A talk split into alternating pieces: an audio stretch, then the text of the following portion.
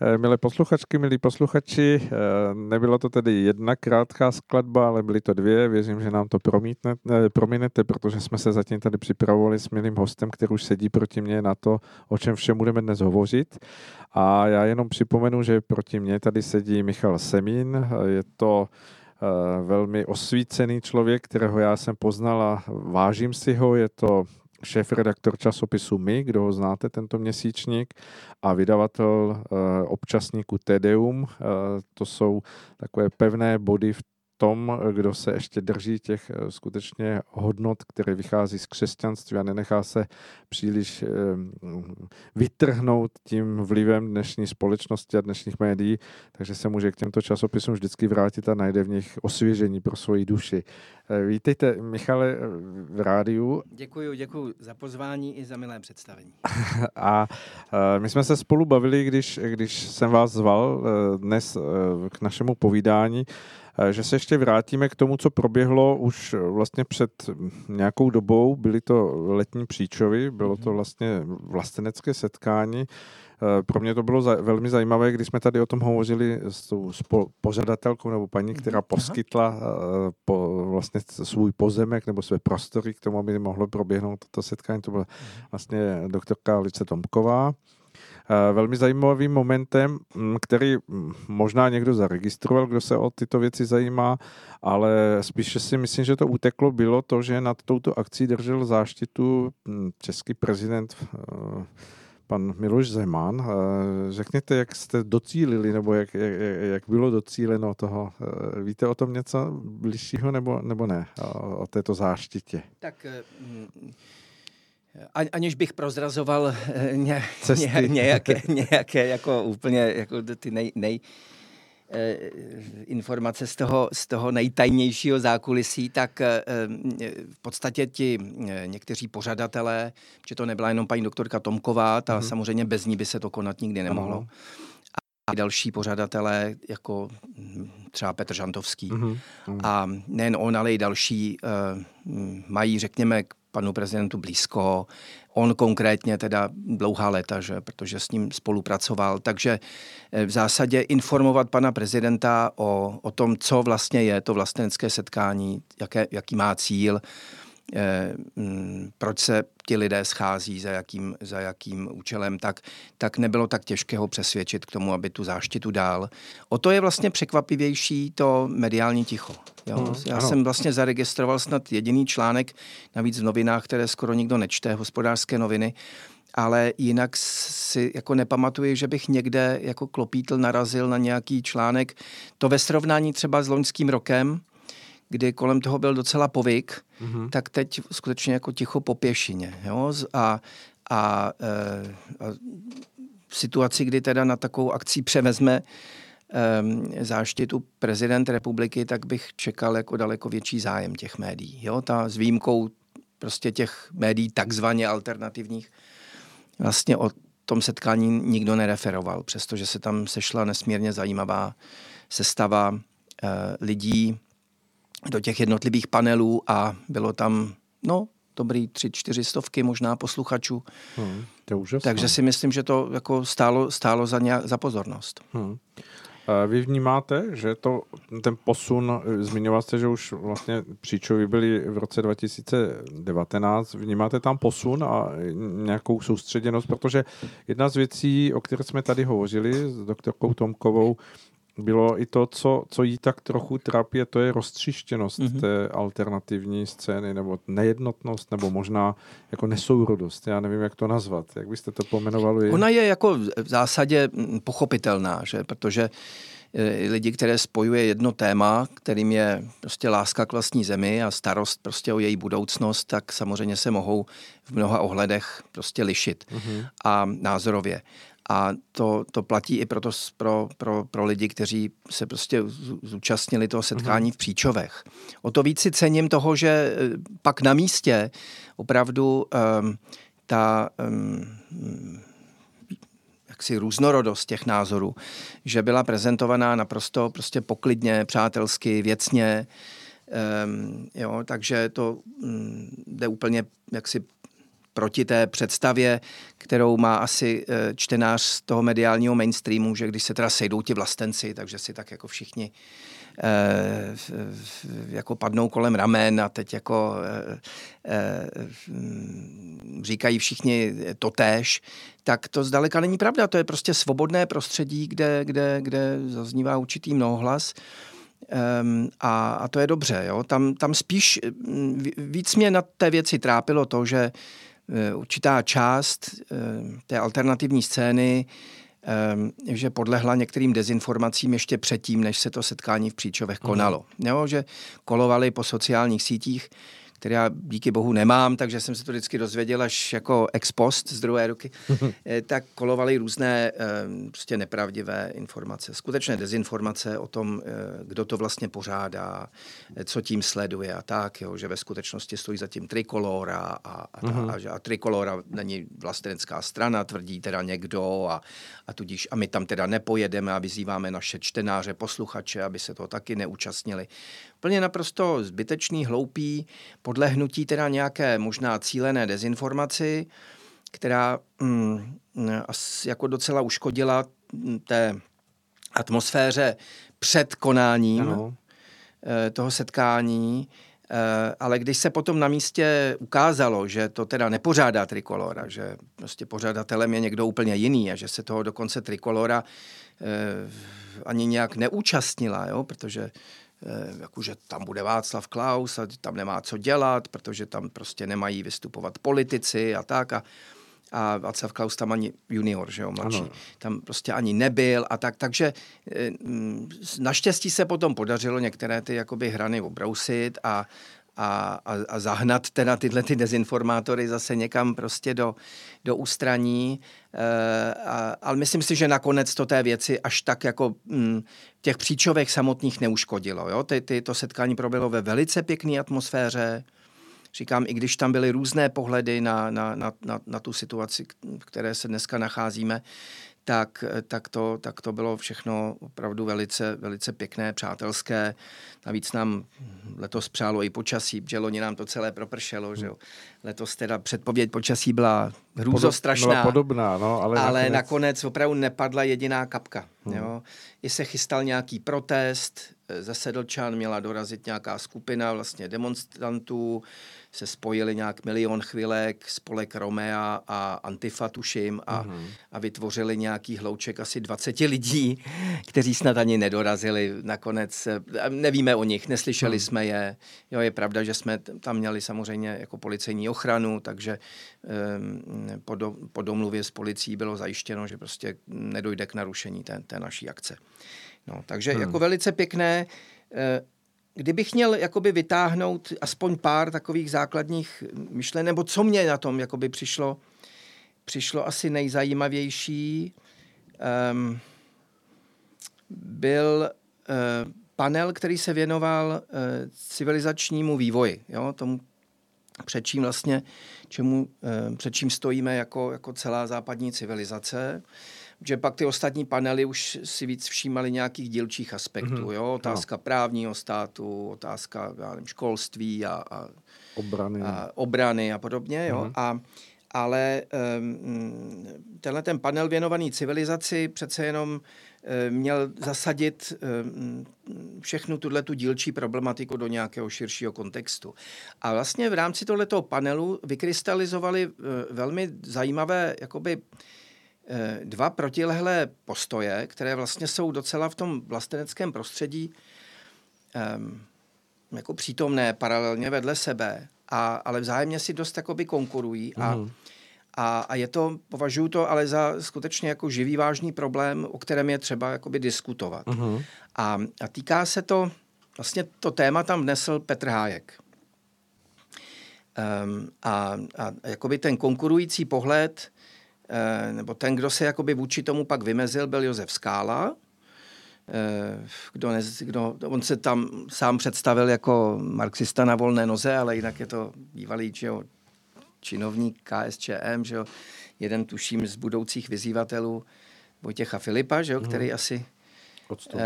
patrně odstoupí, nebo teda nebo dá, funkci, dá, dá funkci k dispozici a tak dále. Jo? Čili člověk, jako, i tohle jako nějakým způsobem demonstruje tu, tu, tu šíři těch názorů, která se prostě v těch příčovech sešla. Jo? Čili hmm. to nebyl nějaký názorový monolit, ano, ano. jak to má ten mainstream ve zvyku prostě prezentovat, že jo, jakoby tu alternativní scénu. No a Petr Hájek tam řekl jednu zásadní věc, jakoby, no, promluvil dost kriticky jakoby do toho vlasteneckého prostředí a řekl, musíme si ujasnit vlastně, jaké jsou kořeny té naší civilizace, kterou teda chceme hájit. Jo, můžeme vůbec mluvit o nějaké civilizaci bez toho, že se nějak pozitivně vztáhneme k náboženství? Mm-hmm. Čili, jo, jinými slovy, vznesl náboženskou otázku, tam jako nastolil. Jo?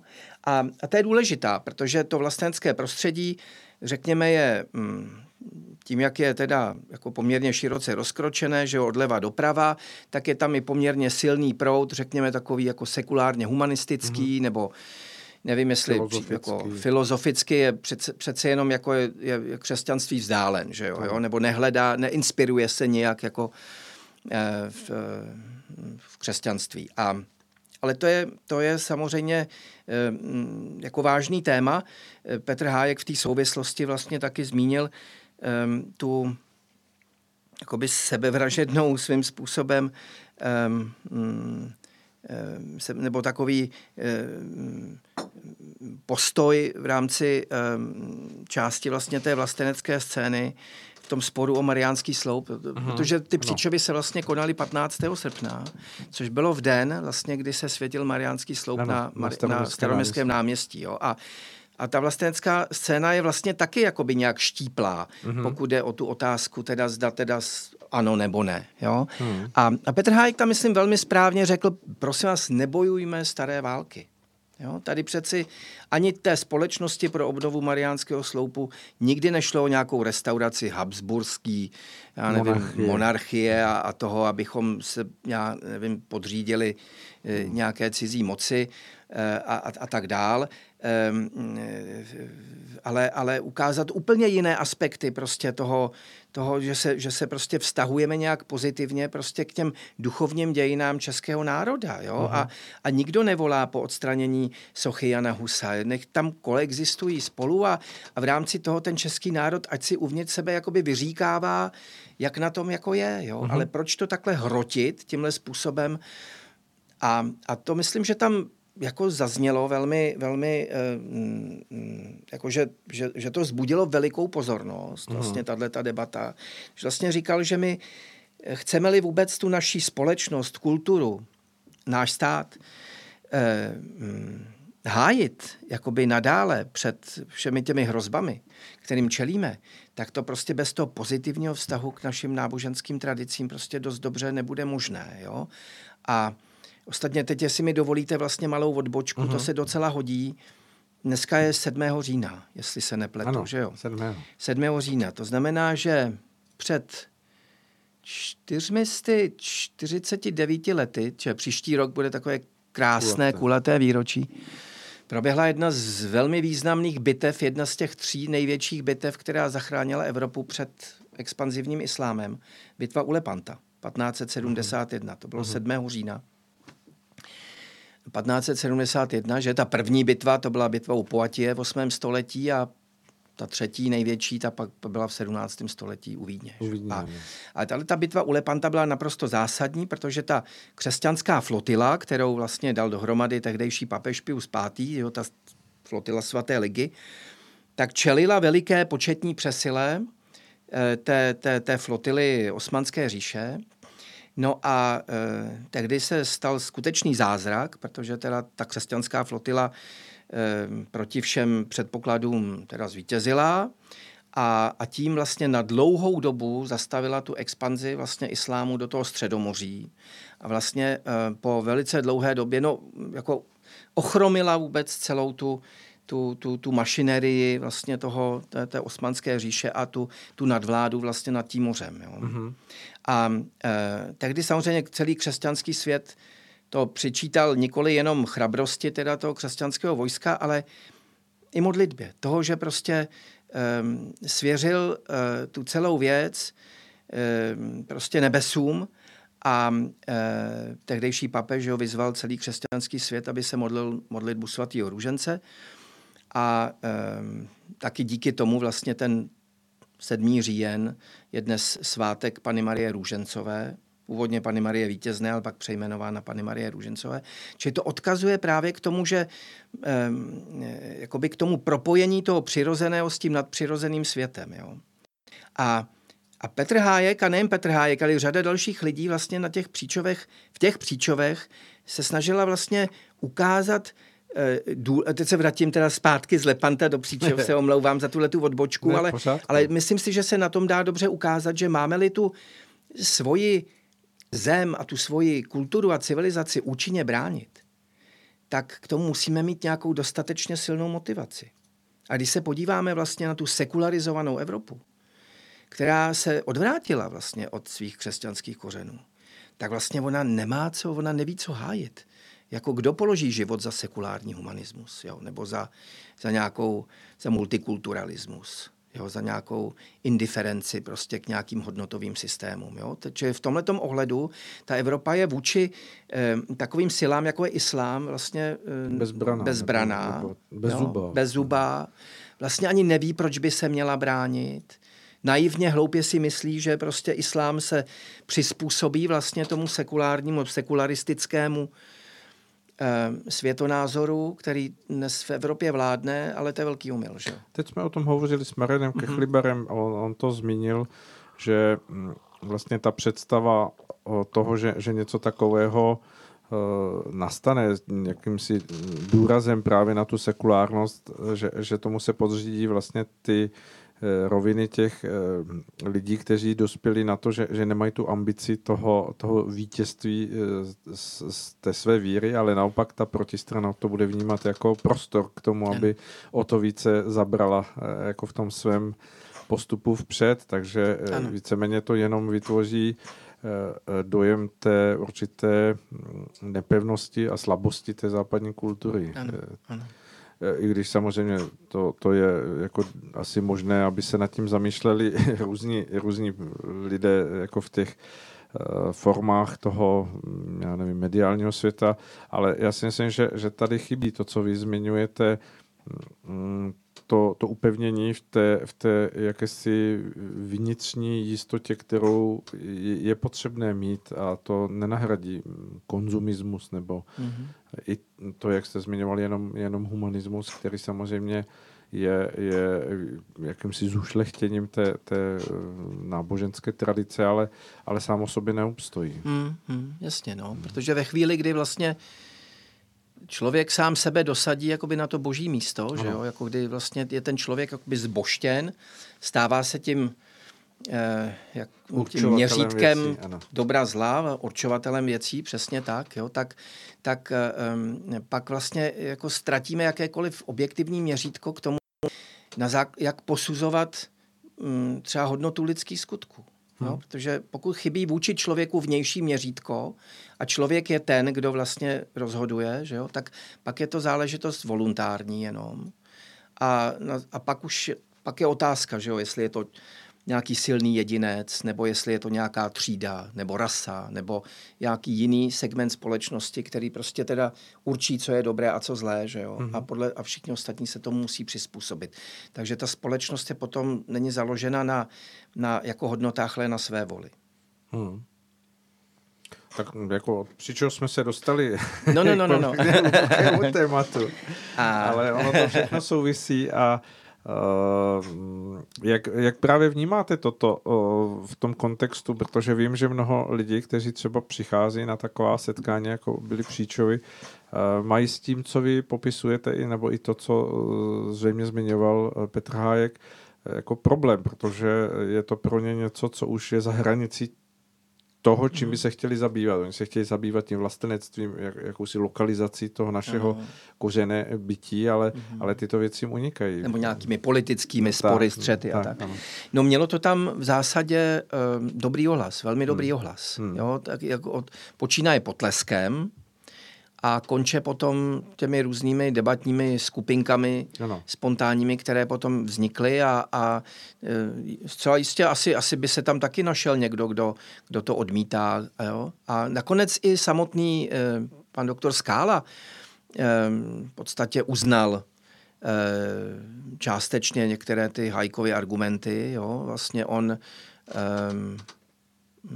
docela tam vysekl i poklonů či jako řadě křesťanům a, a, eh, a nějak se nezdráhal jakoby eh, ocenit i to, že prostě oni se drží nějakého jako mravního řádu a tak dále. Jo, ale, ale samozřejmě on ze svých pozic agnostika nebo ateisty patrně, že jo, tak samozřejmě eh, důraz na ten význam náboženství jako neklade a domnívá se, že je možné hájit eh, jakoby ten, ten mm, svět, starý svět, který se nám ztrácí pomalu pod nohama, jakoby z pozic agnostických nebo ateistických. Jo. Ale tak to je samozřejmě na nějakou už zajímavou debatu, někde už potom to, ale, ale prostě to stimulovalo to opravdu docela zajímavý potom diskuze hmm. mezi těmi lidmi a, a, a to je jakoby dobře. No. Takže, takže nakonec vlastně tohle všechno převážilo nad takovou těmi žabomyšími spory, ohledně toho, jako kdo to organizuje a, a, a, a, a kdo tam je a kdo tam, kdo tam není a kdo měl být pozván a kdo,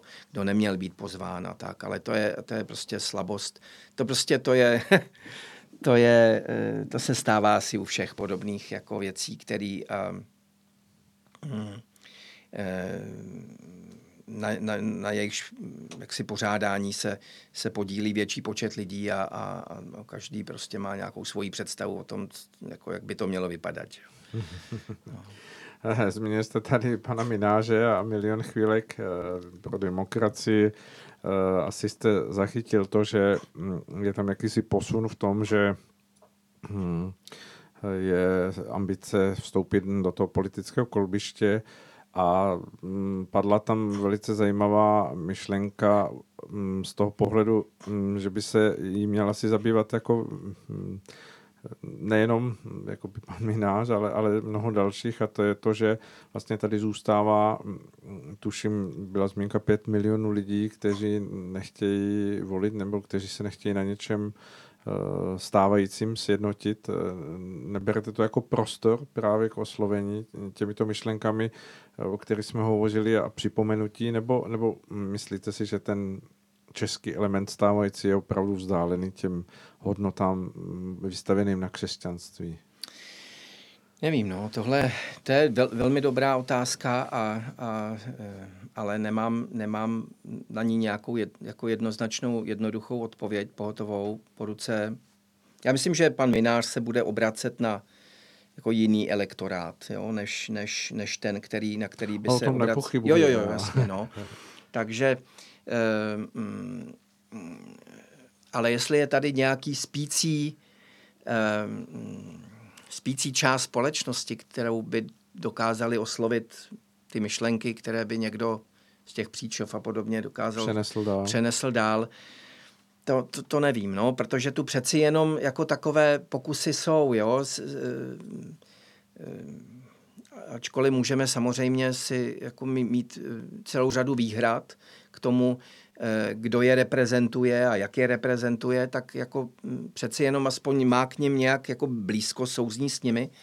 A to je prostě SPD a Trikolora, že jo? Jakoby dvě formace teda, ano. které eh, každá, řekněme, míří trochu jiným směrem, ale, ale eh, oslovují ten vlastenecký elektorát. Jo? A eh, eh a některé ty myšlenky, když třeba nejsou takhle explicitně formulované, jakožto křesťanské, mm. tak prostě do toho veřejného prostoru vnáší. Že jo? A, a zdá se, že, i, že to nestačí. Jo? Nebo teda, po, viděli jsme to teď na těch krajských senátních volbách, je, ačkoliv, řekněme, to jsou volby jakoby druhořadé a, a eh, mnoho lidí vůbec nevidí důvod, proč bych se jich jako mělo účastnit, tak výsledky vlastně těchto těch stran příliš dobré nejsou, respektive u Trikolory je to úplný propadák, že jo. U SPD je to, řekněme, nějaký udržení si těch stávajících pozic, respektive jako v porovnání s předchozími krajskými volbami je to, je to eh, vylepšení té pozice ale z hlediska celostátního si víceméně ta strana drží asi tak přibližně ty stejné pozice. A, ale pokud by chtěla nějak výrazněji promluvit do politiky příští rok eh, v těch sněmovních volbách, no tak, eh, tak bude muset prostě čelit primárně tomuhle tomu rozdrobení té vlastenecké scény, ke, které, ke kterému došlo prostě vznikem trikolory. Jo, hmm, čili hmm. to, to, to, to, to, to nevyčí, já to nevyčítám trikoloře, jo, protože to prostě je přirozené, že se tady asi mm, velmi reálně nějaký jako zájem reprezentovat nějaký segment lidí, kteří um, SPD nevolili, když mají třeba na některé věci podobný pohled a tak, ale nakonec se ukázalo, že přeci jenom si navzájem uh, ubírají, voliče. ubírají voliče a tak dále. Jo. Čili to si myslím, že je velký úkol před těmito dvěma subjekty, jo, jako se nějak najít nějaké modus vivendi, nějaké řešení pro ty volby na přes rok, protože již vidíme, jak se vlastně jakoby ta opozice nebo ta, ta, ta protistrana začíná domlouvat na těch koalicích, tak no. si myslím, že skutečně by tady mohlo dojít k nějakému jako zvratu v té společnosti a, um, a to by pro tu vlasteneckou scénu teda bylo opravdu jako, mm, značně nemilé. Hmm. Nejen pro tu vlastenskou scénu, prostě pro tuto zemi, že jo? Tak, jakoby. tak, to jsem chtěl podotknout, aby to neznělo tuto zemi, jako, jako, no, no, jako, že, že jakoby, jakoby, ano, jakoby šlo o ty partaje, nejde, ano, že jo? Ano, ano. O ty partaje nejde, partaje vznikají a zanikají, jo? A, ale ten, ten národní zájem, ten, je, ten trvá, že jo? A, a ve chvíli, kdy teda tyhle ty eh, časově nahodilé a dočasné subjekty nějak tenhle ten národní zájem um,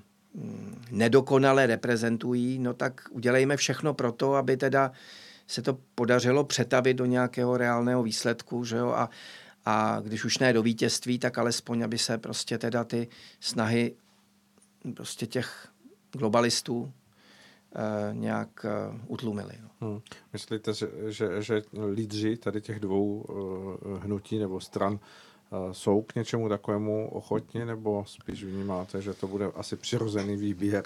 No, já tady jsem bohužel trochu skeptický. No.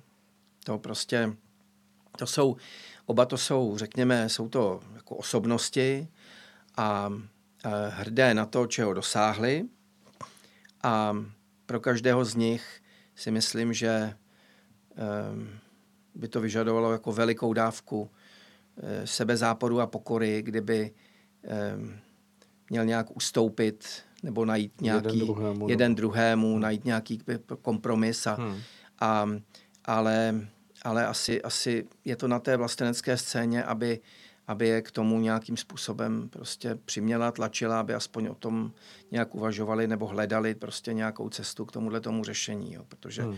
pokud to necháme jenom takzvaně jakoby vyhnít a počkáme si na to, jak to dopadne, tak to už teď jako víceméně si můžeme být jistí tím, že, že nikoli jako, že, že nepříliš dobře. No.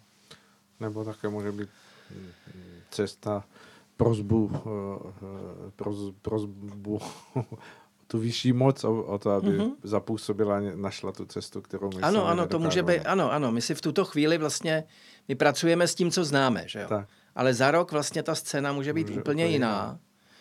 A e, Přesně tak. No.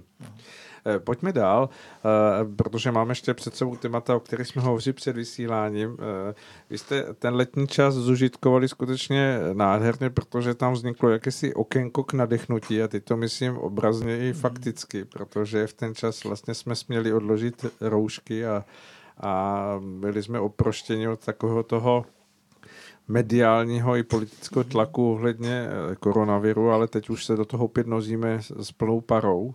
To máte jak, pravdu. Jak to vy vnímáte? to máte pravdu. Dokonce v těch příčovech, to je vlastně další jakoby zajímavý rys.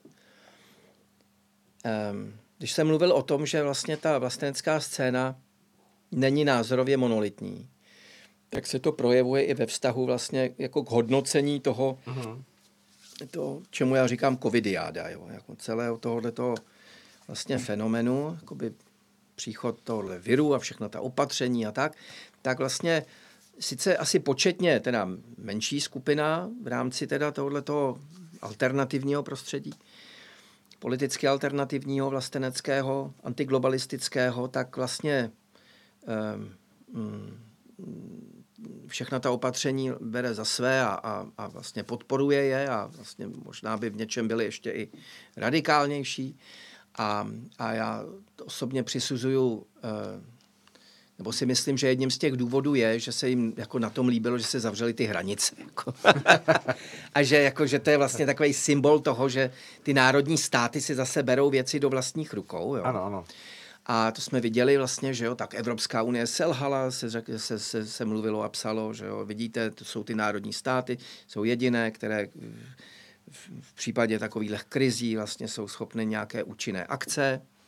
Ale já už jsem tehdy říkal, nevěřte tomu, jako jo, já jsem tomuhle tomu opravdu ne, mm, nepodléhal, tomuhle tomu dojmu a, a, a pokusím se teda, budeme-li mít jako prostor a čas na to vysvětlit, vysvětlit proč, proč si naopak myslím, že celá tahle ta šlamastika s tím covidem je, je naopak jako veliký katalyzátor, akcelerátor, prostě něco, co urychluje vlastně tu globalizaci nebo ty, hmm.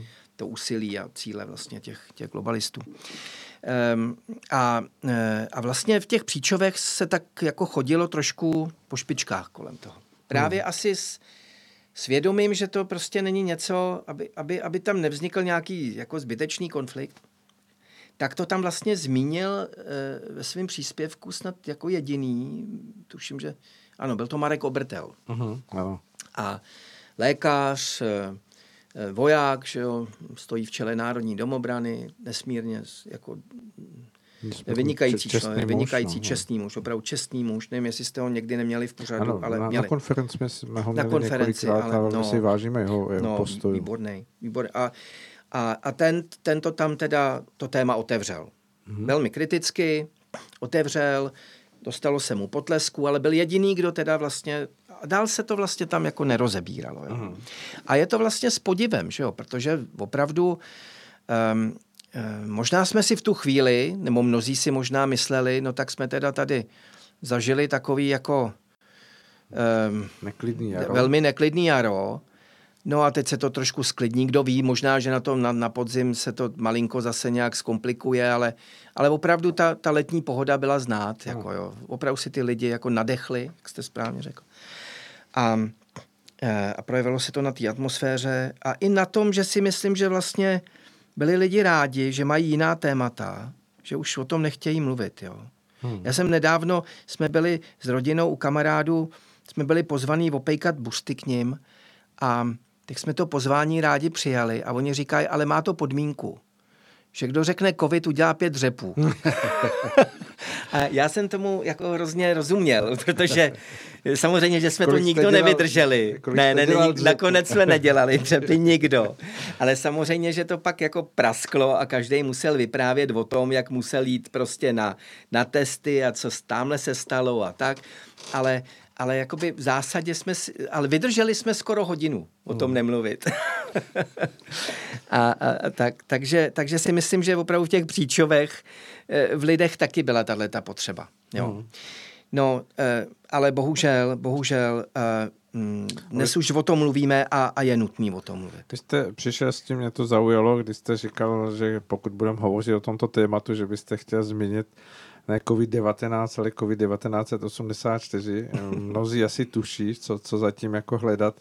Tak to zkuste přiblížit, prosím, posluchačům, jak to, jak to vnímáte, nebo co vy zatím vším, všechno vidíte. Dobře. Tak já v prvé řadě opravdu se necítím být kompetentní hovořit o těch jako Medicinsk, zdravotních vysloveně ano, aspektech. Jo. To neznamená, že, že nemám na tu věc názor, že já si taky čtu různé komentáře, názory jednotlivých jako odborníků. Petice. Různé. Petice a, a rozhovory a, a podobně. Takže, takže jakoby sbírám samozřejmě nějaké informace e, to, tohoto charakteru, ale, ale um, nechci se přijít s někým o to, jako čím covid léčit a jak, jak moc je virulentní a podobně. Ale myslím si, že i člověk, který není jako erudován v těch medicínských oborech, takže dokonce i v některých těch zdravotnických otázkách stačí zdravý selský rozum k tomu, aby si začal klást otázky, jestli tady s náma někdo nehraje nějakou habaďuru, nějakou falešnou hru. Hmm. Jo. A já teda, než se dostanu k nějakým, řekněme,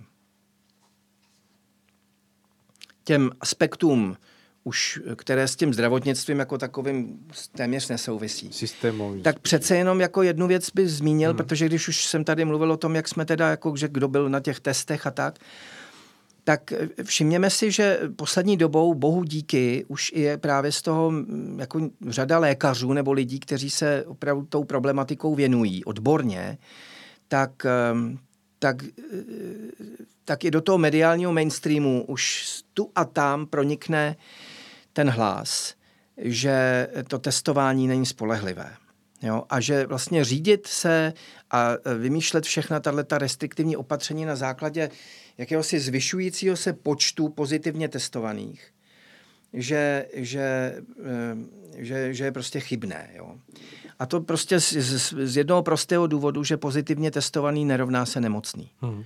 Což asi člověk, který se jako nad tím nezamýšlí, jenom se vždycky podívá, eh, jako kolik, o kolik to zase jakoby vyrostlo, že jo. A, no, a, to uvedou přeč, s Tak, přečte si vykřičník, že jo, jo, jako zase raketový nárůst a trha, Překon, trháme rekord. rekord a, dneska zase myslím, ano. že jo. Takže eh, eh, tak, tak jako snadno potom podlehnou tomu vlastně, jak nám to tady vlastně... Té, té ten, dikci, ano. Té, té dikci, že jo. To znamená, že... Ale ve skutečnosti eh, pozitivně testovaný nerovná se, nerovná se nemocný, že jo. Protože právě, a to ti, to ti lidi z praxe medicínské prostě říkají, že ten PCR, tenhle ten test, který vlastně podstupujeme, že pouze detekuje, že ta jeho... Hmm, ta metoda, kterou vlastně zjišťuje vlastně přítomnost toho viru v těle, vlastně, že, že, že neumí, nebo respektive, že ty výsledky, které jsou prezentovány, vůbec nezohledňují. Um, zda je teda ten virus přítomé, nebo zda to jsou nějaké stopové zbytky, Frag, toho, fragmenty no. toho viru, že jo, který už je dávno mrtvý. Ten člověk hmm. mohl být třeba, já nevím, infikován před měsícem, ale jsou tam prostě tyhle ty stopové zbytky. Jo, a, a, už, a, a není schopen vlastně ani um, rozlišit mezi tím, kdo je teda infekční a není, není infekční. Jo. A navíc vlastně ono to nic nevypovídá ani o té společnosti jako celku, že jo? protože kdybychom chtěli mít opravdu objektivní přehled o tom, jak se ten covid ve společnosti šíří, tak bychom museli opravdu otestovat všechny. Že jo? Hmm. Protože my tady testujeme jenom nějaký segment společnosti, že jo, který buď to má nějaké příznaky a proto se jde testovat, anebo se musí testovat, protože byl v kontaktu s pozitivně testovaným. Nebo potřebuje do zahraničí. Nebo potřebuje do zahraničí, hmm. že jo, ale tam z pravidla teda jsou negativní tyhle hmm. ty testy. Jo? Ale takže je tady vyšší pravděpodobnost, ale u těch testovaných, že tam řekněme ten pozitivní nález bude, že jo. Hmm. Ale my ve skutečnosti, kdybychom e, si takhle protestovali celou společnost, tak bychom třeba ale zjistili, že, že ve zbytku té společnosti to naopak třeba klesá. Tam vůbec, že hmm. v celý spole, jenom proto, že tady roste počet pozitivně testovaných, protože taky roste počet testovaných. Ano Jo, a to jenom určitého segmentu vůbec ještě nic neříká o tom, jaká je situace s tím covidem v celé společnosti. Že? A takže už tohle čistě, a říkám, k tomu člověk nemusí absolvovat 6 let medicíny, jako aby, aby si jako kledl tyhle ty otázky. Hmm. Proč teda jsou takhle jako tvrdá opatření za situace, kdy vy nevíme, jestli ve skutečnosti eh, těch nemocných je tady opravdu těch 70 tisíc, jo, nebo třeba jenom 7 tisíc. Protože když to vememe skutečně jako z hlediska epidemiologického, nebo toho, co epidemiologové říkají, že je epidemie, tak třeba u chřipky víme, že epidemie se vyhlašuje tehdy, když tou chřipkou onemocní na nějakých 160 až 180 tisíc lidí, na 100 tisíc, eh, 16 eh, až 18 tisíc obyvatel, omlouvám se, na 100 tisíc. Jo. V tu chvíli se vyhlašuje epidemie. Ale když se podíváme vlastně na tu situaci s tím covidem, tak to na těch 100 tisíc obyvatel dělá nějakých prostě těch, stovky, těch, těch aktivně, vlastně těch jako pozitivně testovaných, teď je něco přes čtyři, že jo, takže tak to je asi 400, řekněme. Jo, čili to vlastně nesplňuje ani kritéria pro vyhlášení epidemie. Hmm, ano. Ale my tomu prostě všichni tomu říkají epidemie jo? nebo dokonce pandemie, že jo? Pandemie, no. a tak dál. Ale podle mě je to prostě jenom, je to, je to testodemie, jako jo. Je to prostě vlastně jenom, sledujeme nárůst pozitivně testovaných, ale To je všechno. Jo. Takže to je jakoby první, první takový hledisko, který, který si myslím, že stojí, stojí za, za, za pozornost, protože eh, mám podezření, že se tady prostě manipuluje s těmi fakty, jo? Že, že, že, že, jsou, že jsou vlastně prezentována bez uvedení souvislostí a nějakého širšího kontextu a tak dále. To znamená, že jsme opravdu, že, že, že tady nějaká mystifikace. No. E, potom si myslím, že um, další takový um, důvod, proč um, být ve střehu? Jsme ve střehu, nebo máme takový skeptický postoj k té věci, jo, jakože to najednou... To, tak, tak si myslím, že plyne z toho, aspoň u mě, v mém případě, tím, jak se zabývám delší dobu vlastně jakoby analýzou činnosti různých um, globalistických institucí, mhm. organizací. Já teda vysvětlím, co tím myslím tím pojmem, že jo, to mm. tím globalismem myslím organizace, které eh, prosazují eh, přechod vlastně na takzvané globální vládnutí, globální řízení, eh, kdy eh, eh, které vlastně říkají, že svět čelí teda globálním hrozbám a globální hrozby vyžadují prostě globální řešení. Jo? A ty národní státy si tady v tomhle nevystačí, ty, ten problém jako neodstraní, tady musíme všichni jako společně, no ale protože je nás hodně a těch států je hodně, no tak ty jednotlivé státy musí být podřízeny nějaký centrální autoritě. Že? A oni nemluví přímo o globální vládě, jako že by byla jedna vláda, jo, tak sice existují taky takové názory, ale říkají tomu, anglicky tomu říkají global governance, nikoli government jako vláda, ale, ale governance jako globální vládnutí, kdy teda existují různé tyhle ty struktury hmm, typu jako OSN a podobně, že jo, který i když přímo nemají jakoby vládu, tak um, jejich ehm, jakoby, mm, postoj k různým otázkám mm, více či méně zavazuje ty členské státy k tomu, aby se prostě hmm. řídili těmi regulemi. Jo.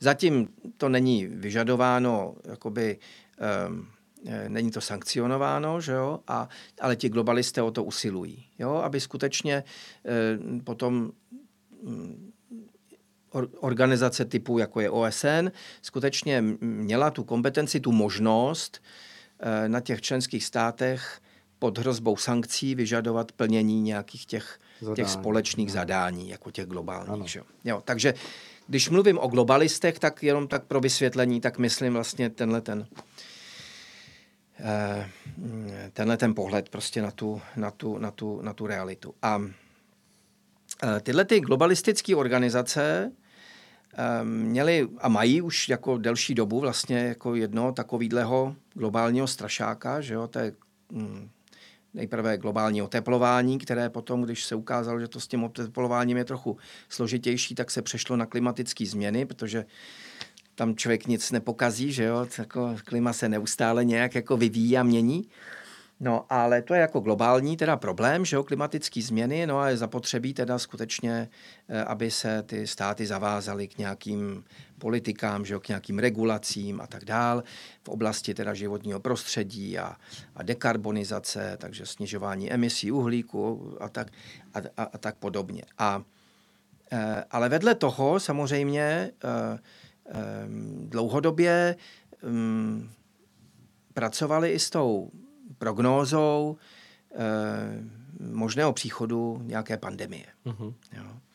A, mm, a dokonce eh, na půdě těchto těch organizací eh, probíhaly v posledních letech i různé simulace, kdy se vlastně představitelé eh, nevím, Světové zdravotnické organizace, Světového ekonomického fóra a a jiných podobných prostě eh, institucí, ehm, eh, kdy se experti, zástupci těle těch organizací sešli, aby si modelovali určité scénáře že jo, a, a, ehm, a, a, tu, a tu reakci potom vlastně těch států a, na, na, na, na, tu, na tu pandemii. A jedna takováhle simulace proběhla v říjnu loňského roku na půdě Johns Hopkins University, konkrétně teda Centra pro takzvanou biologickou bezpečnost. A, a tady vlastně to bylo ve spolupráci s nadací Billa a Melindy Gatesových a těch organizací, které jsem už zmiňoval, Světová zdravotnická organizace, Světové ekonomické fórum. Eh, to byl vlastně hlavní iniciátor tohoto, téhleté simulace. A ta simulace se jmenovala Event 201. Dokonce jsou z toho i videozáznamy, které jsou teda veřejně k dispozici. A já to doporučuji každému ke shlédnutí, protože um, pár měsíců předtím, než teda byla ohlášena pandemie, tak, uh, tak ve velice podobných Eh, obrysech, konturách eh, proběhla ta simulace, teda nemělo jít o čínského netopíra, jednalo se o nějakého o nějaké jihoamerické prase, ale jinak ten zbytek víceméně odpovídá, odpovídá tomu, co, co, čemu jsme dnes svědky, jo? včetně teda všech těch opatření, ty uzávěry ekonomik, eh, zákazy cestování, Eh, některé mm, restrikce jsou tam ještě jako de- detailněji zpracované třeba v oblasti třeba eh, výměny informací nebo internetu, jo, tam při té simulaci, v, té, v tom bloku věnované médiím, tam se výslovně hovoří o potřebě um, centrální kontroly nad internetem a Eh, trestních postihů, eh, kriminalizace teda všech jako názorů, které jsou vyhodnoceny jako hoax nebo prostě nepravdivé a podobně. Jo? Čili uh-huh. s tím, že teda monopol, že musí existovat nějaký informační monopol na, na, na to, aby se teda veřejnost seznamovala s fakty teda o té pandemii. Jo? Uh-huh. Tak, tak daleko jsme ještě nedošli, i když už přeci jenom, když člověk sleduje ty určité algoritmy, když si něco googluje a podobně, že jo, tak už vám skutečně ten Google nenabízí, um, když, když um, ještě třeba YouTube nebo některé jiné, nebo tam, tam je tedy poměrně teď taky silná cenzura, pokud jde o některé tyhle ty um, protichudné názory na COVID, Eh, ale, ale když si hledáte nějaké mm, články nebo něco takového, tak to v tom Google nakonec někde najdete, ale uh, už na základě vašeho zájmu o to téma už se vám nenabízí žádné podobné, podobné um, uh, příspěvky. Jo? Když to, když já nevím, budete schánět já nevím co, že jo, nějaké oblečení nebo něco, no tak vás potom jako 14 dní pořád bombardují nějaký odkazy na to, že jo, a tak dále. Ale v této tak, ale v této oblasti skutečně ne, jo. Ale nedospělo to tak daleko, aby ještě byl někdo jakoby trestně právně eh, aby byl někdo stíhán za to, že prostě jako eh, zastává nebo propaguje nějaký, nějaký odlišný názor. Jo, ale, ale fakt je ten, že skutečně eh, podobné simulace bylo jich víc, nebyl to jenom tento, ale tento byl, řekněme, tato simulace byla taková je jakoby nejblíž hmm. jo, k tomu časově, časově nejblíž k, té, k tomu, co se potom začalo počátkem roku 2020 nejprve v Číně a pak, když se to teda přelilo do Evropy, že jo, celý ten, ten... A z vašeho pohledu, kam myslíte, že to směřuje, nebo kam, kam by to mělo vlastně... Myslím, že to směřuje, um, že, že hodně napovídá slogan, který často slýcháme. Svět už nebude takový, jako byl dřív. Mm-hmm. Jo. Um, to je, to je, s tímhle sloganem se hodně pracuje v propagandě. Vždycky, když jsou nějaké přelomové události, vzpomeňme třeba i na 11. září, že jo, mm-hmm. 2001 ve Spojených státech. Po těch útocích už svět nebude takový jako dřív, jo? čili v tu, v tu chvíli a, a vypukl boj proti terorismu ano. se všemi těmi opatřeními a tak dál, tak dál, že jo? Tak teď teda Teď tady máme pandemii, že jo, svět nebude takový jako dřív, bojujeme teda nikoli proti terorismu, ale proti teď neviditelnému nepříteli, jo, ale zase je tady ta, ta válečnická terminologie, že jo, takže musíme skutečně um, musíme to, to um, tomu dát tu, tuhle tu, tu, tu no, na, navážnu tuhle dramatičnost. Jako tý, ano, ano. Jo, a a, a, a, a, a víceméně jsme neustále jako z různých stran bombardováni sdělením, že i když se ta situace nějakým způsobem uklidní a až to bude všechno proočkováno, tak jako se budeme moct zase nějak vrátit k nějakým normálnějším pořádkům, tak už to nebude ten starý svět, který jsme znali, ale bude to, oni říkají, nová normalita. Uh-huh. Jo? Už se nevrátíme úplně přesně k těm starým zvyklostem, k těm starým, jo, to ne, ale, ale um, a tady vlastně ty globalisti chápou, a to explicitně, já to ukážu na některých příkladech, vlastně ten COVID jako příležitost k nahrazení vlastně toho dosavadního starého systému, který se z různých důvodů jeví jako nefunkční pro 21. století, nějakým novým systémem. Jo? A tohle je vlastně záminka, jo? jakoby hmm. pod rouškou, jak to je příhodný že jo? pojem, pod rouškou covidu vlastně má dojít k nějaké kompletní hluboké transformaci toho světa. Jo? A ale obávám se, že několik transformaci, kterou by si teda, o které byla řeč v příčovech, jo, jakoby k, té, k tomu upnout se k té vertikále a, a, a zase nějak najít cestu k těm, k těm našim kořenům, ale, ale naopak vlastně k, k ještě důkladnějšímu eh, odklonění se právě od, od eh, všech těch dosavadních cest a jaksi k vytvoření v podstatě jakési globální utopie. Hmm. A jako příklad tady uvedu um,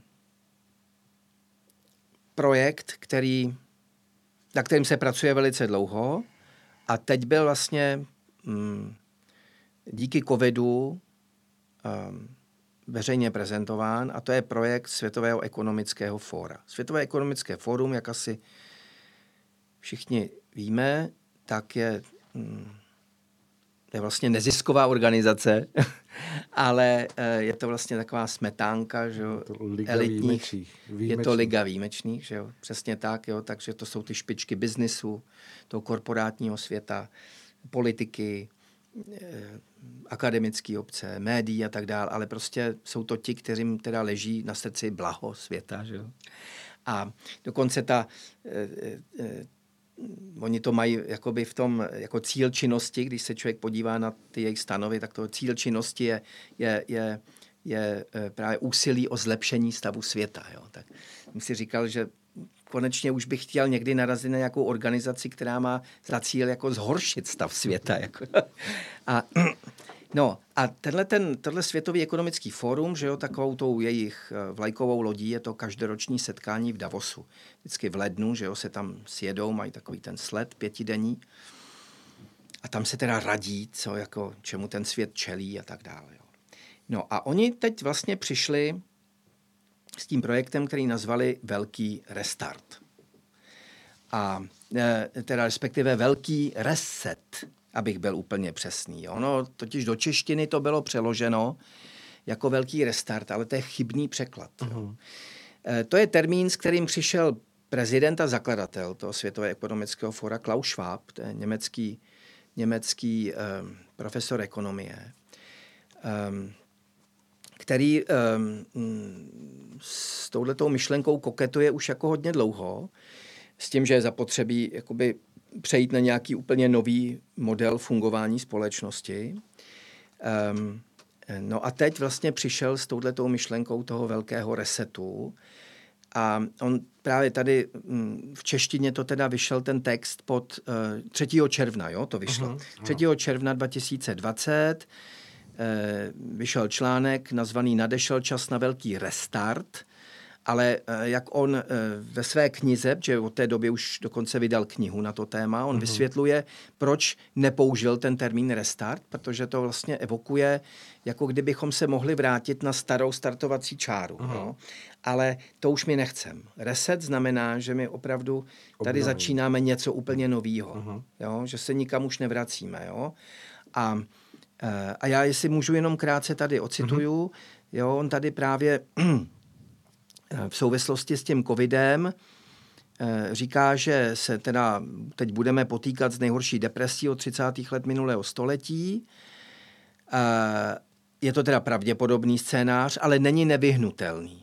Jo? A k dosažení lepšího výsledku, tedy aby se tomu, abychom se tomu vyhnuli, cituji, musí svět jednat společně a svižně s cílem zlepšit všechny aspekty našich společností a ekonomik od vzdělávání přes společenské smlouvy po pracovní podmínky. No, tomu asi nelze nějak jako nic namítat, to si všichni přejeme, že jo, aby, aby, aby se e, situace zlepšila. obecně zlepšila. Zapojit se musí všechny země od Spojených států po Čínu a transformovat se musí všechna odvětví. Všechna odvětví. No. A pak říká, to bude mít závažné dlouhodobé důsledky pro hospodářský růst, veřejný dluh, zaměstnanost a lidský blahobyt. Ehm, musíme naše hospodářské a sociální soustavy postavit na úplně nové základy. To předpokládá bezprecedentní úroveň spolupráce a ambicí. Jo? On to potom rozvádí v té hmm. své publikaci, kterou vydal ještě, s, tam je spoluautorství, Thierry Malereta eh, a eh, oni vysvětlují, co tím teda myslí. Oni vlastně varují před tím, že by právě ta, ta doba vlastně pandemická eh, jako varují před rozdmícháváním nacionalismu a právě tím, že si ty státy berou teda ty, ty věci do vlastních rukou. Říkají, to by, byl, to by byla cesta do pekel. My naopak musíme tohle, tohle všechno utlumit a převzít otěže a vlastně přesunout, přesunout jakoby ty, ty struktury řízení a rozhodování mimo ty národní státy na tu nadnárodní globální mm. úroveň. Jo? Jedině tak bude možné prostě e, provést ten velký reset jakoby harmonicky jo? A, e, a dojít prostě k nějakému, k nějakému e, cíli, e, kterým není nic jiného, než, než je opravdu e, takový Huxleyův krásný nový svět. Jo? Protože mhm. když opravdu m, pak jako čtete e, ty, m, ten, ty jednotlivé materiály, třeba i na internetové stránce toho Světového ekonomického fóra, tak eh, to v mnohem, jakoby, je to jakási forma takového zeleného komunismu. Uh-huh. Jo? Kdy se teda otevřeně deklaruje e, jakoby zánik soukromého vlastnictví, kdy e, se má přejít na vlastně sdílenou ekonomiku jako hm, kompletně. E, tam jsou články Eh, které jsou nadepsány, nic mi nepatří, já jsem tomu rád třeba, jako jo. Mm-hmm. takže všechno vlastně je všech.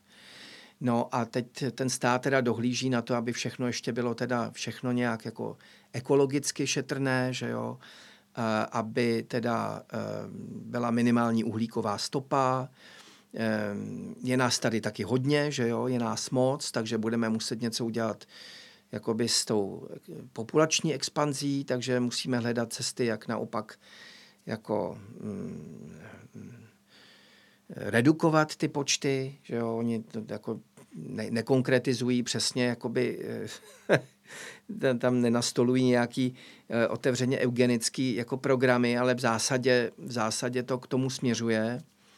To je ostatně taková jedna z uh, z hm, takových srdečních jako eh, aktivit Billa Gatese, že, který se hodně angažuje právě v této oblasti, eh, že, že se ho trápí teda jakoby ta, ta, ta populační eh, exploze, jak tomu říká, jo, když to je velmi sporný, protože naopak jsme spíš svědky toho, že společnosti, zvláště v těch rozvinutých státech, stárnou, a ve skutečnosti můžeme za pár desítek let čelit spíše jako vážnému demografickému úbytku a, a, a, a radik, rapidnímu stárnutí obyvatelstva, což bude mít daleko jako horší následky, než, než, než to, že se teda rodí příliš mnoho, jako, no, eh, mnoho lidí.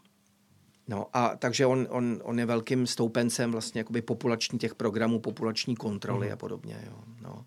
Takže já teď už asi mluvím teda hodně dlouho, ale jenom jsem tím chtěl prostě ukázat, že skutečně pod rouškou toho covidu, nebo tak ten covid slouží opravdu jako určitý katalyzátor a záminka, jo, že ve skutečnosti se podle mého přesvědčení nejedná z hlediska zdravotního o tak závažný problém, aby, aby se musel řešit, nebo aby, aby mohl být řešitelný jenom za předpokladu, jak tvrdí globalisté, že dojde k této kompletní transformaci světa. Hmm. Jak se díváte na to, že, že vlastně té, té, té nastavenosti toho přístupu k tomu řešení covidu přistupují hm, vlastně teoreticky, hm, dá se říct, možná všechny země světa jako stejně. Mm. Jako nebyla by tady příležitost právě, pokud by bylo eh, vlastně záminkou to, co vy zmiňujete, aby takové země, jako je Rusko nebo další, jako vystoupili a řekli, na to my si hrát nebudeme, my jdeme svojí cestou. Ale eh, ve výsledku, jako když se díváme na ty zprávy, tak i vlastně v těch zemích to podléhá té určité eh, stejnému schématu myšlení. Jako, ano, ano, ano. Jak si to vysvětlujete? No, eh, to si v podstatě hm, mohu asi hm, vysvětlit jenom tak, Teda on to může mít i jiné vysvětlení, ale já si to vysvětluju tak, že i tyto státy nejsou na, eh, řekněme, těch, ehm, když eh, Donald Trump používá ten termín deep state že jo, mm-hmm. pro, mhm. tu, pro Ameriku, tak můžeme vlastně nějaký podobný termín analogicky použít prostě pro ten globální jako svět, že jo, pro ten, pro ten svět G20 a všech těchto těch jako setkání těch státníků, že jo, což není jenom, že se, se sjedou státníci, to je celý aparát, ano, že jo, který tohle připravuje a tak. Jo. To znamená, že i ty státy, které nějakým způsobem eh, navenek nebo v některých oblastech jsou vůči sobě konfrontační nebo hm, nejdou jakoby bok po boku, tak jako v jiných ohledech se možná podřizují jakoby té stejné, těm stejným záměrům nebo požadavkům a, jo, a takže mm, e, a tady byly výjimky, že jo, byly výjimky. Rusko to teda shodou okolností není, když je otázka. Ono ještě uvidíme, jak se ta věc vyvine, že jo, protože mm-hmm. nakonec vidíme, že i ta, i třeba ve těch Spojených státech, což je víceméně samozřejmě um, um, jako ten, ten hlavní, nebo byl po desetiletí, že jo, ten, ten, ten hlavní, um, jakoby ta, ta hlavní síla toho globalismu tak vidíme, že prostě Donald Trump i, i s tím jeho postojem k tomu covidu přece jenom jako lavíruje. Jo. Hmm. Podléhá, ale lavíruje. Jo. Možná, že v tom Rusku to bude třeba podobný, jo. že se hmm. že jakoby přistoupí na nějaký, na nějaký pravidla, ale, ale že si i v rámci toho bude hledat nějakou svoji vlastní autonomní cestu. Jo. Ale my jsme viděli úplně několik takových případů, které se vymykaly, a to bylo třeba Bělorusko. Že? Ať už si myslíme o Lukašenkovi cokoliv, tak stojí za zmínku asi, za pozornost ten jeho projev, eh, kdy, kdy jako prozradil, můžeme mu věřit, nemusíme, že eh, ho vydíral Mezinárodní měnový fond a Světová banka, že když on udělá to, co udělali všechny okolní státy, zavře ekonomiku, ehm, tak, eh, takže dostane jako velké půjčky od obou institucí. Mm-hmm. A on to prostě odmítl. Řekl, já prostě nechci se dostat do vazalského stavu a já ty peníze nechci. No a krátce na to prostě vypukly ty, ty nepokoje, že jo, mm-hmm. tak dále. Jo. Takže um, jo, neříkám, že tady je příčinná souvislost, ale my, myslím, že to jako je docela zajímavý. Jo. A uh, takže těch, těch států, které se tímhle způsobem jakoby chovaly nezávisle, autonomně, tak, tak jako je, je skutečně málo. Ale uvidíme, jak, uvidíme, jak, to, jak to bude dál. No.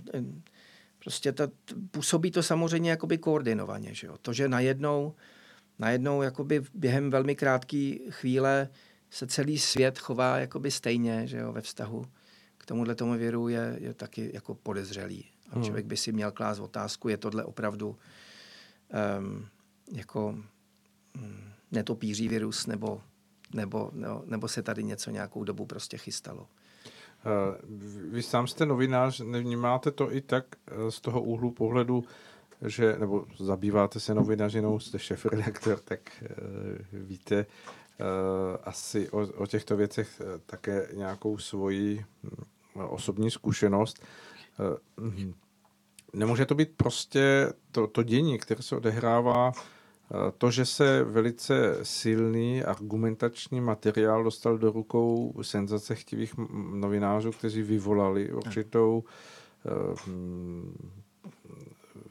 fobii strachu, která mhm. vlastně semílá všechny, mm. protože oni ovlivňují veřejné mínění a veřejné mínění ovlivňuje politiky a politici, aby předešli jakému si persekuování ze strany lidu nebo veřejnosti, dělají kroky, které pak zase ty média vezmou a argumentujte, podívejte, dělají se takové kroky, je to opravdu vážné. Jestli to není jak, jakýsi kolotoč, který je roztočený tou mediální scénou, protože víme třeba eh, v České republice mnoho eh, médií, ať už tištěných nebo internetových, přebírá servis ČTK, které vlastně z velké části eh, vybírá zprávy od takových silných domů, jako je Reuters a podobně ze zahraničí. A tam samozřejmě je určitý, určitý určující proud, který vzniká jako samočině. Eh, nezamýšlel jste se nad tím vy takto, jako právě člověk, který pracuje jako s eh, novinářskou praxí, že jsme možná obětí jako té, té senzace chtivosti novinářů, nebo myslíte, že skutečně je tam jako ten hlubší základ, background nějaký takový? Eh, který opravdu jako v sobě to i něco ono, temného. To i ono, to i ono. Jo, já myslím, že to, to určitě. Já myslím, že, mm, že ta, eh, že eh, to mediální zpracování toho viru, že naprosto to je důležité. Já myslím, že jste to popsal úplně brilantně, já s tím jako souhlasím.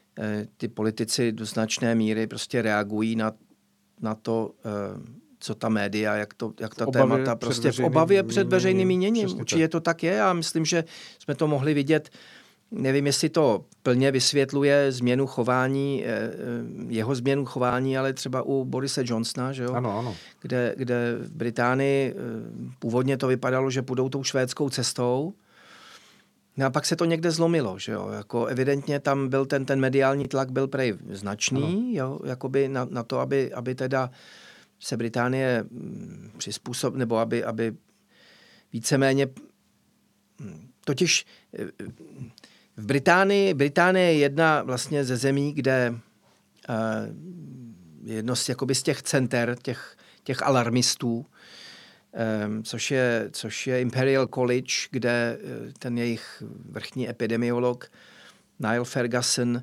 přišel prostě s tím nej, Eh, katastrofičtějším výhledem na to, že prostě během několika měsíců bude půl milionu Britů jako v Márnici. Ano, jako. ano.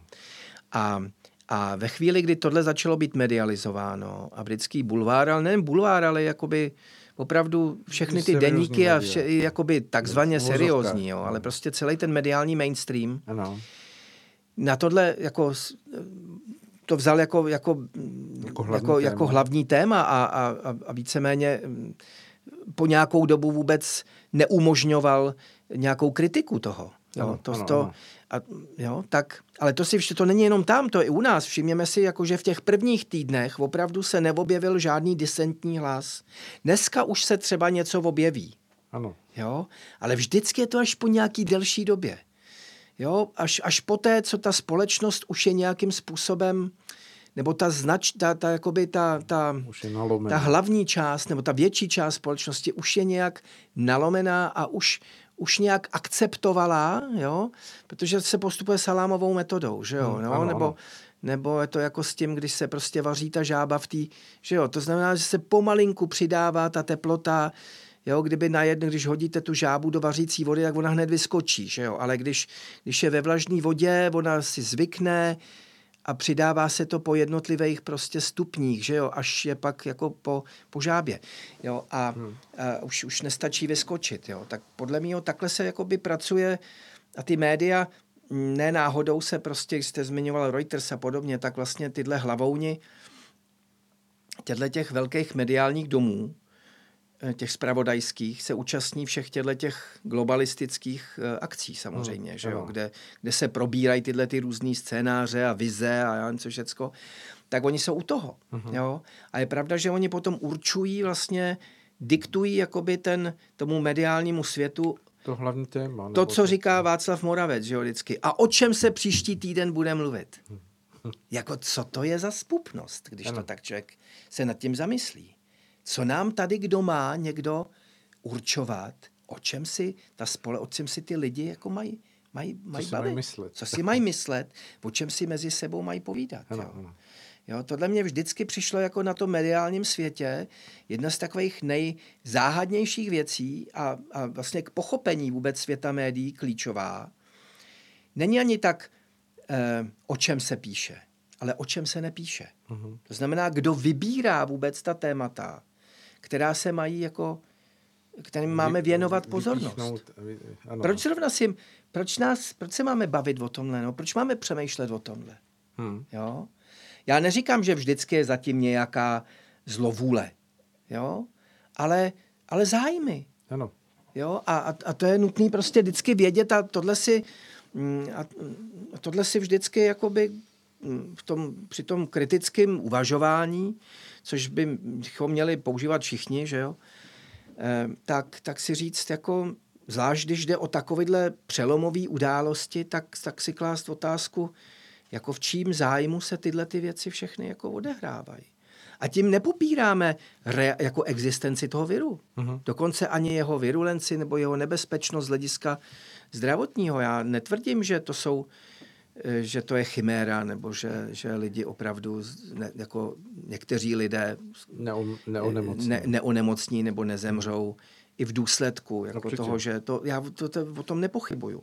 Ale um, takových virů nebo takových nemocí je celá řada, ale nikdy jim nebyla takováhle pozornost Přesně vlastně tak, věnována. Čet, četl jsem zajímavou úvahu nad tím, že kdyby s podobným způsobem byly vlastně do společnosti vnášeny se stejnou vervou, se stejnou dramatičností, dejme tomu Eh, otázky kolem, dejme tomu, infarktu nebo onemocnění srdce nebo onkologických onemocnění, tak by bez pochyby, že či později vyvolali tlak veřejnosti na to, aby se s těmi věcmi něco dělalo ano. a najednou by vlastně vzniklo úplně to stejné. Ano, ano. Vzniklo by to, ano. že Eh, by ten tlak tedy šel jinými směry, dejme tomu třeba na výrobce nějakých potravin nebo věcí, ale, ale že, že, že vlastně stejnou dramatičností by bylo dosaženo to, ano. že by v lidech eh, vznikla panika toho, že skutečně hrozí smrt eh, tohoto druhu. Ano, ano, určitě.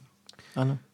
Je to, je to zajímavé, protože eh, jak vy hovoříte o té salámové metodě, asi mnozí posluchači zaregistrovali, že na jaře jsme se setkávali s takovým tím heslem, kdo nenosí roušku, neohrožuje sebe, ale ty druhé a je nezodpovědný. A teď eh, jsem zaregistroval eh, vlastně vyslovení toho typu, že kdo se nenechá uh, očkovat ve chvíli, kdy bude k dispozici vakcína, tak je vlastně spoluvínikem hmm. brždění ekonomiky, hmm. která uh, ano. vlastně ano. tím pádem bude muset být omezována dlouhodobě a tím pádem bez pochyby ten člověk je zavinující ten krach celé společnosti. Hmm. Vy jste se dotkl naprosto jako klíčového problému v celém tomhletom eh, v celé té covidiádě že ono skutečně ty zdravotní aspekty, ekonomické aspekty, politické aspekty, to všechno jako um, o tom můžeme mluvit hodiny, ale já si myslím, že to nejzásadnější je ten dopad, který to má na, eh, na to mezilidské soužití. Mm-hmm. To si myslím, že tenhle ten, to, co jste zmínil, že vlastně když já nenosím roušku nebo se nenechám očkovat, takže tím škodím druhým, to je, to je, to je to nejodpornější, co vůbec jako mohli vymyslet, musím říct. Jo. Protože eh, vrazit vlastně takovou jako ten klín do té společnosti, mezi... jo, vyvolat vlastně v těch lidech, eh, jakoby eh, narušit takovou tu přirozenou potřebu eh, toho pospolitého života, kdy, kdy prostě vy pro mě už nejste jako můj bližní, na který já se těším a, a, a popovídáme, potřesem si rukou, obejmem se. No to já přece ne, neudělám, protože teď vy, jste, vy už nejste můj bližní, vy jste vlastně, vy mě jako potenciálně ohrožujete. Ano. Jo, tím, že nemáte roušku, nebo co já vím, jestli jste si dezinfikoval ruce, než jste mi ji podal, nebo co. Takže já se radši budu trošku držet stranou. Ano. Jo. A společnost, kde si lidi nepodávají ruce, kde se přestanou objímat, kde se, začnou, kde se přestanou vyhledávat, těšit se jeden na druhýho, to je společnost, eh, která míří k zániku. Jako. A nebo teda k tomu, že se dostane, a to je podle mýho cíl toho celého, prostě pod opravdu tu, tu kontrolu té globální moci, že se stanou opravdu jenom prostě otroky tohohle toho nového světového řádu. Jo, protože eh, a tomu musíme čelit, že nesmíme na tuhle tu mentalitu prostě přistoupit. Já neříkám, že máme eh, jezdit do nemocnice a objímat tam covid pacienty, ale prostě chovat se úplně normálně, ano. nepřistoupit na tenhle ten pohled na toho druhého, jakože on mě může nakazit. Jo. Když neprojevuje nějaký zřejmý jakoby symptomy. Jo. A tenhle ten, vlastně ten, ta snaha nějak, ta, ta celá ideologie toho, teď musíme sploštit křivku, tak se musíme jako eh, od sebe udržovat ty rozestupy. Jo. Nescházet se. Jo. A izolovat se. Jo. Karantény. Teď jedou ty home office, že jo distanční vzdělávání, prostě každý někde zalezlej, aby se prostě ty lidi nesetkávali. No to je katastrofa, tohleto. Vy hovoříte o věci, o které jsem nedávno hovořil s jedním známým, že vlastně tady je nastaven úplně opačný princip eh, čelení nějaké výzvě, což můžeme říct, dejme tomu to onemocnění je nějakou výzvou.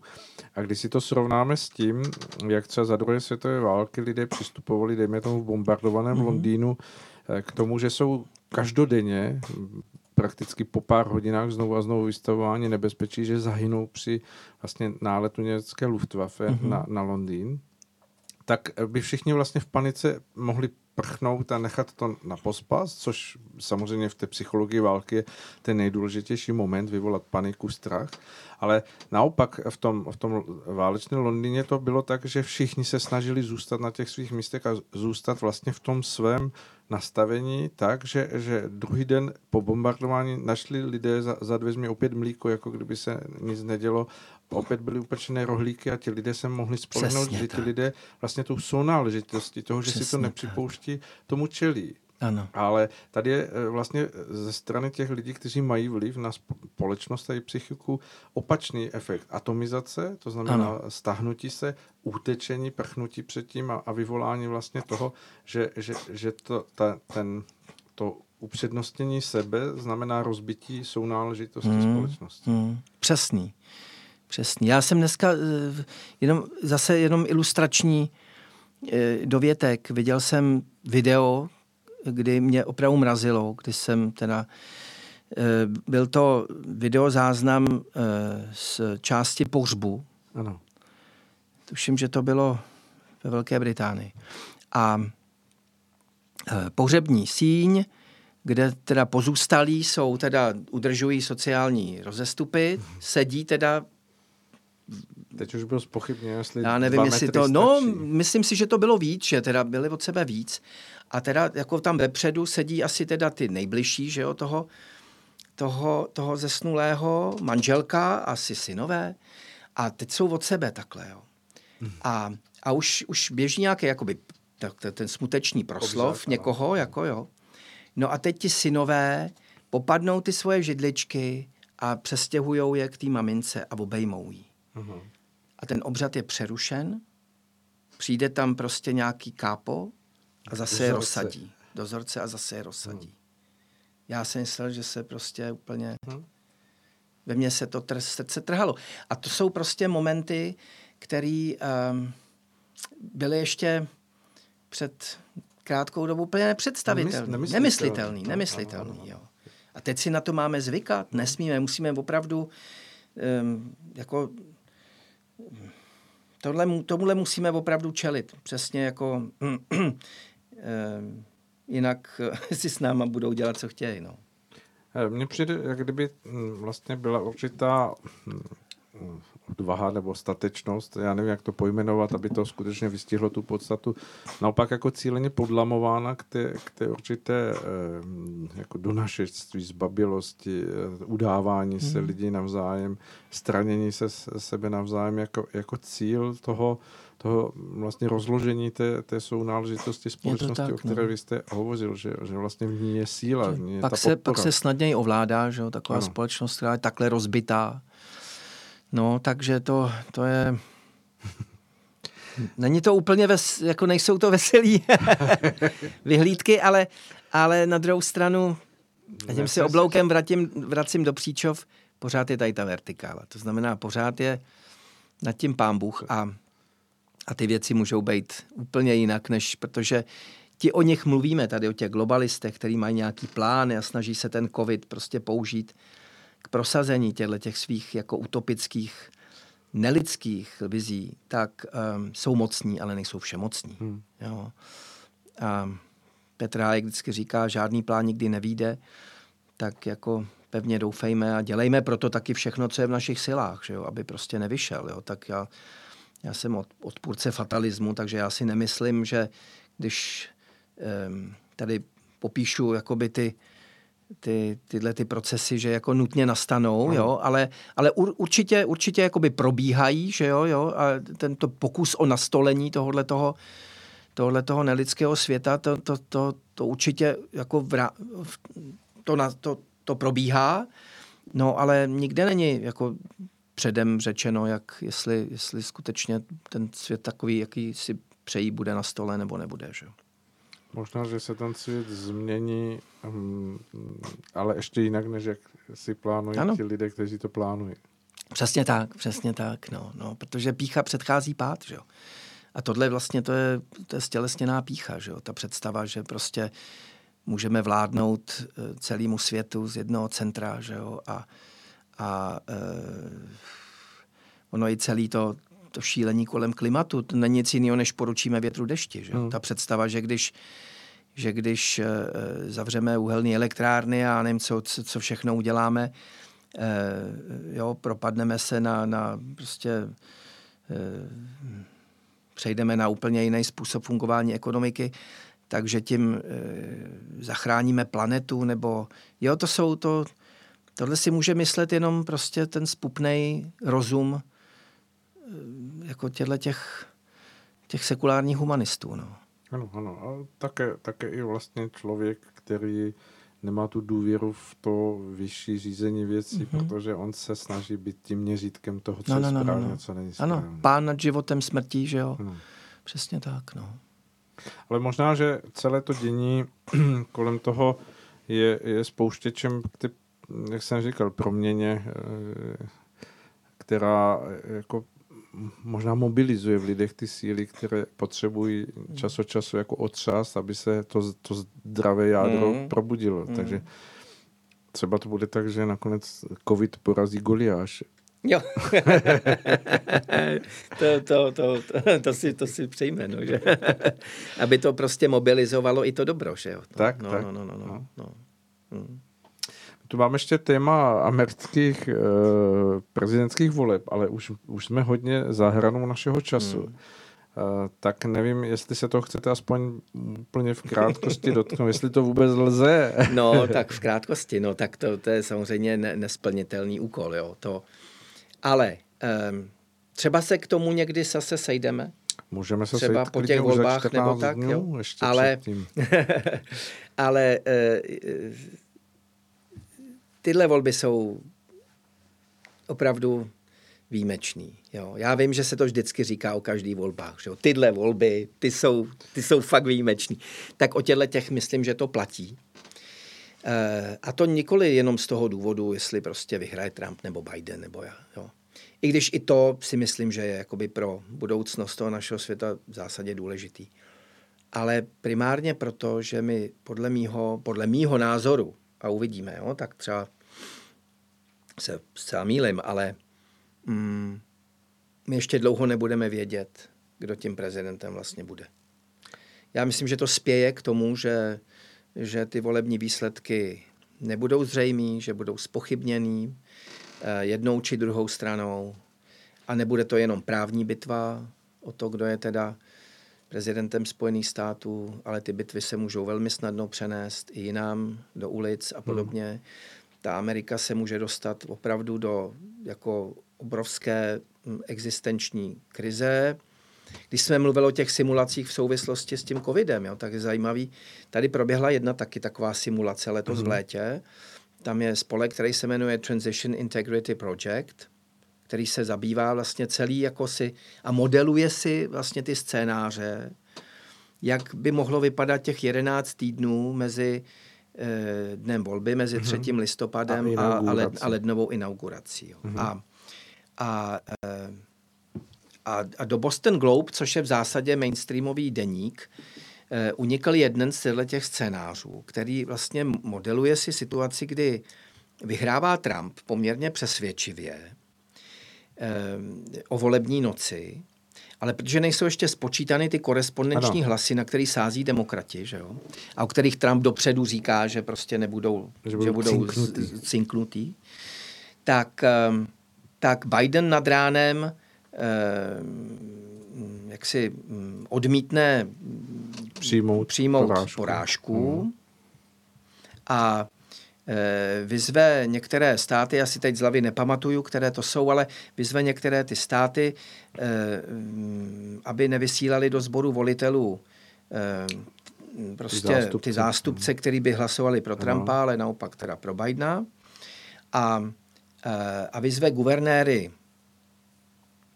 zase asi tří států, aby pohrozili vystoupením z, jako ze svazu Unie. Z Unie. Jo, hmm. jako, že úplně hmm. opustí Spojené státy. A další požadavky tam jsou, jako že Washington DC a Puerto Rico, že se stane, že, že budou povýšeny, teda získají statut mm-hmm. státu Unie, takže by bylo vlastně 52 států, plus ještě Kalifornie, že se má rozdělit na nějakých pět ministátečků, mm-hmm. tím by vlastně bylo zajištěno, že ten sbor volitelů bude vždycky už jako v rukou demokratů. Že? A tak jo, čili, čili tam se prostě promýšlí mhm. takovýhle v podstatě protiústavní jako pučistický scénáře. scénáře. Mm-hmm zcela jako otevřeně. Jo, mluví se o tom, jakou roli bude hrát armáda, hmm. jestli si udrží nějaký neutrální, nebo jestli se přikloní k jednomu z těch kandidátů. To je bezprecedentní, to je opravdu nic takového. Jo. A teď, když ještě vidíme tu, já docela sleduju jako ty americké média, tak teď v souvislosti s tím onemocněním Trumpovým, jo, tak, tak, tak jsem sledoval, uh, při sledování CNN získáte jako vysloveně pocit, že mu teda jako ty, ty liberální novináři přejí smrt. Mm-hmm. A když vlastně m, mm, Trump opouštěl tu nemocnici a vracel se zpátky do Bílého domu, tak bylo na nich vidět to zoufalství z toho, že neumřel a neustále vyjmenovávali, co by se ještě mohlo, jak by se to mohlo zkomplikovat, jo? Že nejhorší je to s tím covidem mezi šestým a osmým dnem, že by tam mohla být nějaká recidiva hmm. a že třeba by nakonec umřít jako nějak mohl, jo? Hmm. Prostě neuvěřitelný, kam až je to vybičovaný, jo? No a takže... Mm, Myslím tak, ale... si, že opravdu to je, to je jako, na, na, jako na, do, do hrdela statku. Eh, svým způsobem to, co popisujete, jsme si zažili nebo zažíváme do určité míry i my, tady jako t, tu jakousi přejícnost mm-hmm. no, to je k, pravda. Hlavě, k hlavě státu. To je pravda. Mm, takže... Mm. Takže uvidíme, jako mm. v té Americe to může nabrat opravdu eh, velmi, velmi dramatických jako rozměrů a, a, a Amerika pořád přece jenom je ještě sice umírající, ale nebo pomalu odcházející, ale ještě pořád hegemon.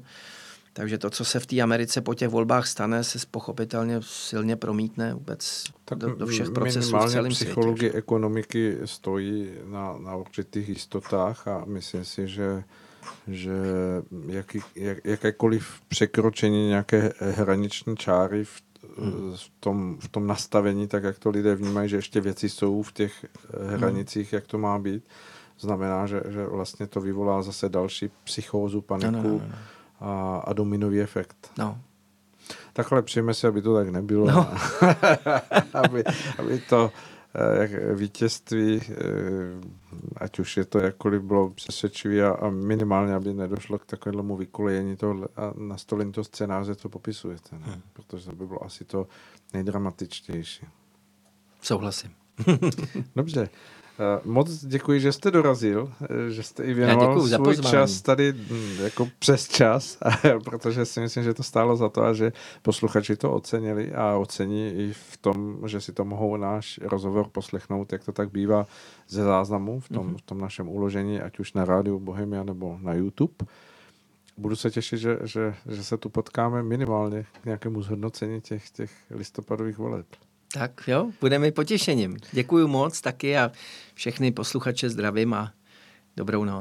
Moc děkuji a milí posluchači, pokud chcete vědět více o práci našeho dnešního hosta, tak si můžete samozřejmě vyhledat něco bližšího o zábavním měsíčníku, o vážných věcech časopisu My, který je vlastně pod šéf-redaktorskou taktovkou našeho dnešního hosta Michala Semina, kterému ještě jednou děkuji. No a to je všechno. Dospěli jsme až do závěru dnešního vysílání. Eh, milí posluchačky, milí posluchači, eh, opět se rozloučím tak jako vždy. Mm, věřme, že bude lépe a dělejme věci tak, aby lépe bylo. Krásný večer.